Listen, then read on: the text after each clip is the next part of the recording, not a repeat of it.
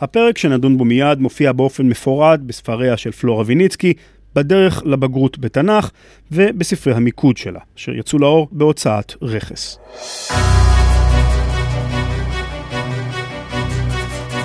רכס, פרויקטים חינוכיים ופודקאסט ישראל מדיה מציגים בגרות דרך האוזניים, עם פלורה ויניצקי.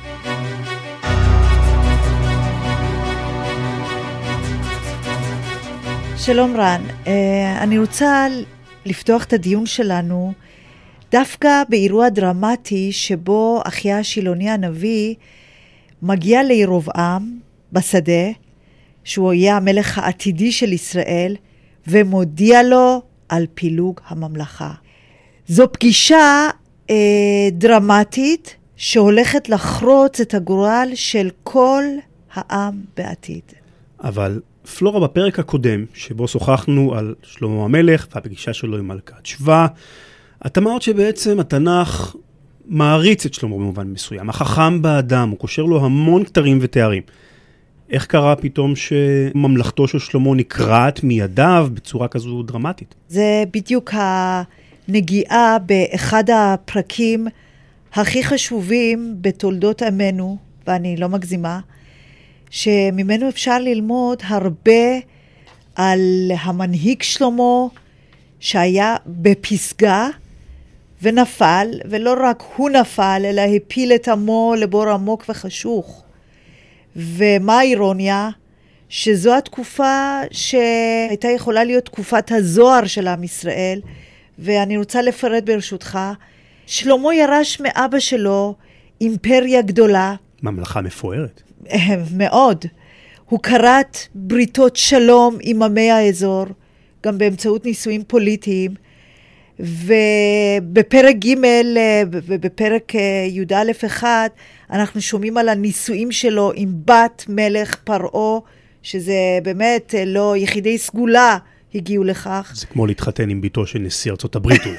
משהו כזה. לא רק זה, גם מצרים הייתה המעצמה האזורית הכי חזקה באזור, וגם עם חירם מלך צור הוא כרת ברית. שלא נדבר על זה שימיו של שלמה הם ימי ביטחון ושלווה ושלום. שלמה, של, שלום, אתה זוכר? בימיו איש תחת אה, גפנו ותחת תאנתו. ירושלים הפכה להיות למרכז בינלאומי, שהרי שם גם בנה את בית השם. תקופה של פריחה ושגשוג. פריחה ושגשוג. והנה, בסוף הפרק, חושך. מסתבר שימי האביב של שלום ושלווה של שלמה היו קצרים מאוד. אז uh, בדיון שלנו אנחנו נענה על השאלות מה הוביל את שלמה לכל זה, איזה שכחה פקדה אותו, מה היו התוצאות ההרות אסון של החטאים שלו, השגיאות שלו. שלמה למעשה, אה, איך לומר, זורע את זרעי החורבן וההתפוררות של העם שיתרחשו בעתיד. רחבעם בנו, ולא רק רחבעם, אלא כל העם, ואתה יודע מה, באיזשהו אופן גם אנחנו היום משלמים על המחדלים האלה של שלמה. עובדה, עשרת השבטים כבר אינם בינינו, לכן זה רלוונטי להיום. זאת אומרת, ממש עד היום מרגישים את ההשלכות של המכה אה, הזו. ממש, לכן לא לחינם אמרתי שזה פרק כל כך דרמטי. אתה יודע, עוד לקח חשוב שמנהיגות כושלת מחריבה את העם, ולמעשה מי שמשלם על כך זה העם.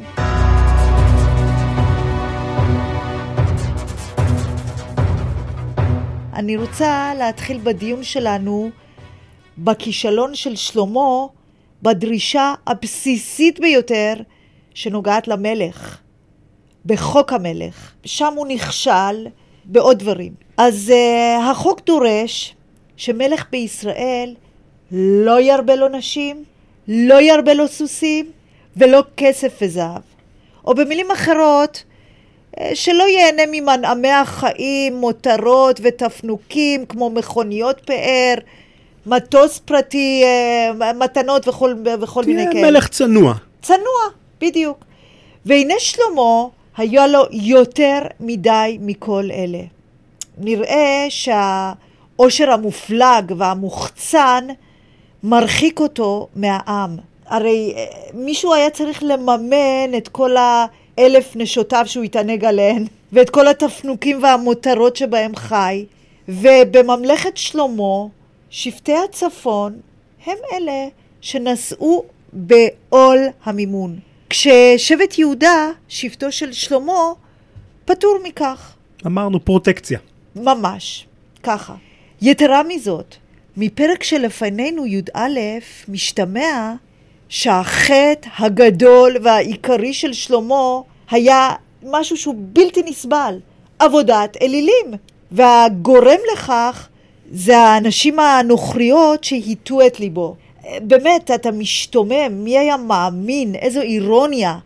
דווקא שלמה, שבנה את בית השם, הוא זה. שאחראי לעבודת האלילים. ממש אבל ככה. בפרקים הקודמים ראינו שבעצם אה, התנ"ך מרעיף המון תשבוכות על, על שלמה המלך, הוא ממש מעריץ אותו.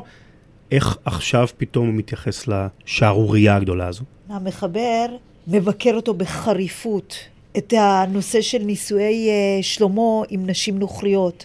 והוא כמובן אה, מבקר את התוצאות העגומות לכך. ואני רוצה לפרט את הדרכים בהן נוקט המחבר. אה, אני אספור אותן, כדי שיהיה נוח לתלמידים לזכור את זה. אחד, הוא מתחיל את הדיון בכך שהוא מפרט את מוצאן הנוכרי של נשותיו. כשהוא אומר שהמלך שלמה אהב נשים נוכריות, את המואביות, המוניות, צידוניות, חיתיות, וגולת הכותרת זאת בת פרעה. כמובן, אלה היו נישואים פוליטיים, כדי לבסס את הקשרים הפוליטיים שלו עם העמים שמסביב. מי שראה את משחקי הכס ודאי מבין אה, שזו דרך נפלאה להשיג שקט בממלכה, להתחתן עם בת של המלך שאתה... סוג של אה, ברית של... שאתה כורת ככה עם הצד נכון, השני. נכון, בדיוק. אז הדרך הראשונה שבה המחבר בעצם אה, מפרט, מדגיש או מפרט את הדרכים, את זה ה... שהוא דואג לה, להדגיש לנו, לא סתם נשים, הן נוכריות. את מוצאן הנוכרי, כן. שתיים, המחבר מצטט בפסוק שתיים את החוק מספר דברים שאוסר על נישואי תערובת. ואני מניחה ששלמה ודאי ידע את זה, וידע שזה יוביל להתבוללות, ולא ייתכן שלא במודע הוא עשה את זה. זאת אומרת, לא סתם המחבר נותן לנו במקרה את החוק מספר דברים. נכון. זה בכוונה. נכון. שלוש, המחבר מציין את המספר הטיפולוגי של מספר נשותיו, היו לו שלוש מאות ושבע מאות, וביחד אלף, שזה מספר טיפולוגי, להדגיש את חומרת חטאו. שלמה הוא זה שאומר בגדול, יש עוד אלף כמוך, זה זה. נכון, או את השורות האלמותיות, אלף כבאים לא יצליחו לכבות אותי. אז בזה שבעצם אנחנו נותנים פה מספר שהוא מאוד עגול, אלף, המחבר פה מדגיש איזה מספר טיפולוגי, זה עוד פירוט מאוד מפורט של החטא הזה. נכון, מגמתי. והדרך הרביעית, יש שימוש במילים או בביטויים מנחים, כמו היטו, יטו את לבבו, חזרה לשורש אהב, כשהביטויים והמילים האלה אה, מלמדים ששלמה את אהבת השם שעליה מסופר בפרק ג' אחד, הוא ממיר לאהבת נשותיו הנוכריות, שהן מטות את ליבו לעבודת אלילים. כאילו להראות את ההיפוך בדרך שלו. אותה אהבה כביכול, אבל בעצם אהבה רעה לעומת אהבה טובה. אובייקטים אחרים, כן. Uh, עכשיו, uh, בפסוקים 7-8, המחבר מבקר את שלמה ברוח ספר דברים, מה שמכונה ביקורת דויטרונומיסטית, כלומר, משנה תורתית, תואם את העקרונות של ספר דברים. אחד מהעקרונות האלה זה להשמיד את כל מתקני האלילים, כדי שהעם לא ייחשף אליהם. והנה, שלמה לא משמיד, אלא בונה אותם. למי? לא פחות ולא יותר לכמוש, שהוא אלוהי המואבים, למולך בני עמון, ועוד ועוד ועוד. זאת אומרת, ההשוואה לדברים היא לא בטעות, היא מכוונת. כן, כי שם זה החוק לא ללכת אחר נשים נוכריות. והעניין החמישי, המחבר משווה את שלמה לדוד אביו, המלך המוערץ ביותר בתנ"ך, ואומר שלא היה לבבו שלם עם השם אלוהיו כלבב דוד. ושש, נציין עוד ביקורת של המחבר, כשהוא מציין שהשם נראה או נגלה אליו פעמיים. למה אני מדגישה את זה? כי אתה כקורא תמה, איך אלוהים נראה אליו פעמיים, ובכל זאת שלמה לא מציית לו. אז תראי, בפס, בפסוק 4 אנחנו בעצם מגלים שכל זה קרה בזקנתו של שלמה. אז אני חושב לעצמי, רגע, יכול להיות שפה המחבר של התנ"ך נותן איזושהי הנחה לשלמה, הוא אומר, כן, אלוהים נגלה פעמיים, אבל זה היה בזקנתו של שלמה, ושלמה כבר היה שכחן אולי בשלב הזה. המחבר נותן לו הנחות? אתה, אתה מתכוון שהוא... מב... השיקול דעת שלו נחלש. אתה יודע מה? כן, אפשר להסתכל על זה כך. סוג של הנחה שהמחבר היהודאי נותן לו. אבל לעניות דעתי, המחבר מדגיש את המשפט, והיא לעת זקנת שלמה נשב איתו את לבבו, כדי uh, להצדיק את שיטת הגמול בנוגע לשלמה. אני אסביר את זה ככה. תחשוב אילו שלמה uh, עשה את החטאים האלה שלו כשהוא היה צעיר, אז הייתה מתעוררת בעיה, ואתה בטח היית שואל, רגע, אם הוא חטא כל ימי חייו, ועוד כשהוא היה צעיר, מדוע שגשגה ממלכתו? כן, למה הוא הצליח ככה? בדיוק. ויתרה מזאת, איך אלוהים אפשר לחוטא הזה לבנות את בית המקדש? לכן המחבר אומר שזה קרה בזקנתו. אז נכון, זה סוג של הנחה שהוא נותן לו, אבל גם... זה פותר לנו את הבעיה הזאת. פותר את הבעיה. ההיסטוריוגרף המקראי מנסה לפתור את הבעיה של שיטת הגמול. אז יש פה איזו שאלה שמעניינת אותי, אני מניח שגם את המאזינים שלנו, איך הפרשנות המסורתית התמודדה עם כל החטאים הבלתי נסלחים האלה של המלך שלמה, עם עבודת האלילים שלו במיוחד. או-אה, כן, אה, לפרשנים מסורתיים אה, כמו רד"ק או רלב"ג, יש פה בעיה אמיתית.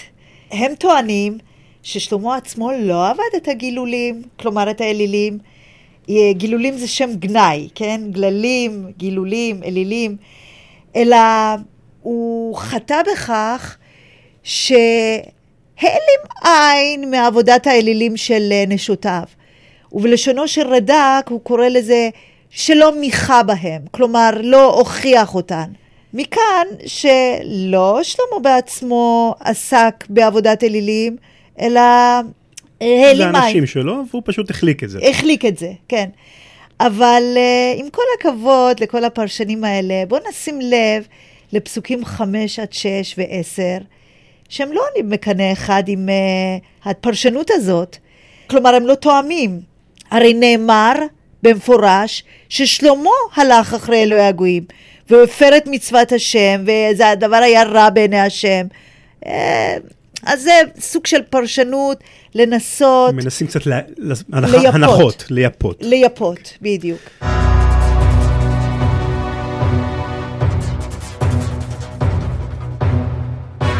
בעצם התחלנו את הפרק הזה בש... באיזשהו תיאור מאוד דרמטי, שבו הנביא אחיה השילוני מבשר לירובעם ש... אה, ממלכתו של שלמה עומדת להיקרע מעליו פחות או יותר. שאלנו מה קרה, אז עכשיו אנחנו יודעים את התשובה. יש פה סדרה של חטאים מאוד מאוד משמעותיים. בעייתיים. בפרק הבא שלנו אנחנו בעצם נדבר על העונש עצמו, על אותו, אותה קריאה דרמטית, וגם נענה, נענה לשאלה, מי הוא אותו ירובעם שזכה בעצם להיות זה שמרוויח מכל הסיפור הזה? ניתן רמז?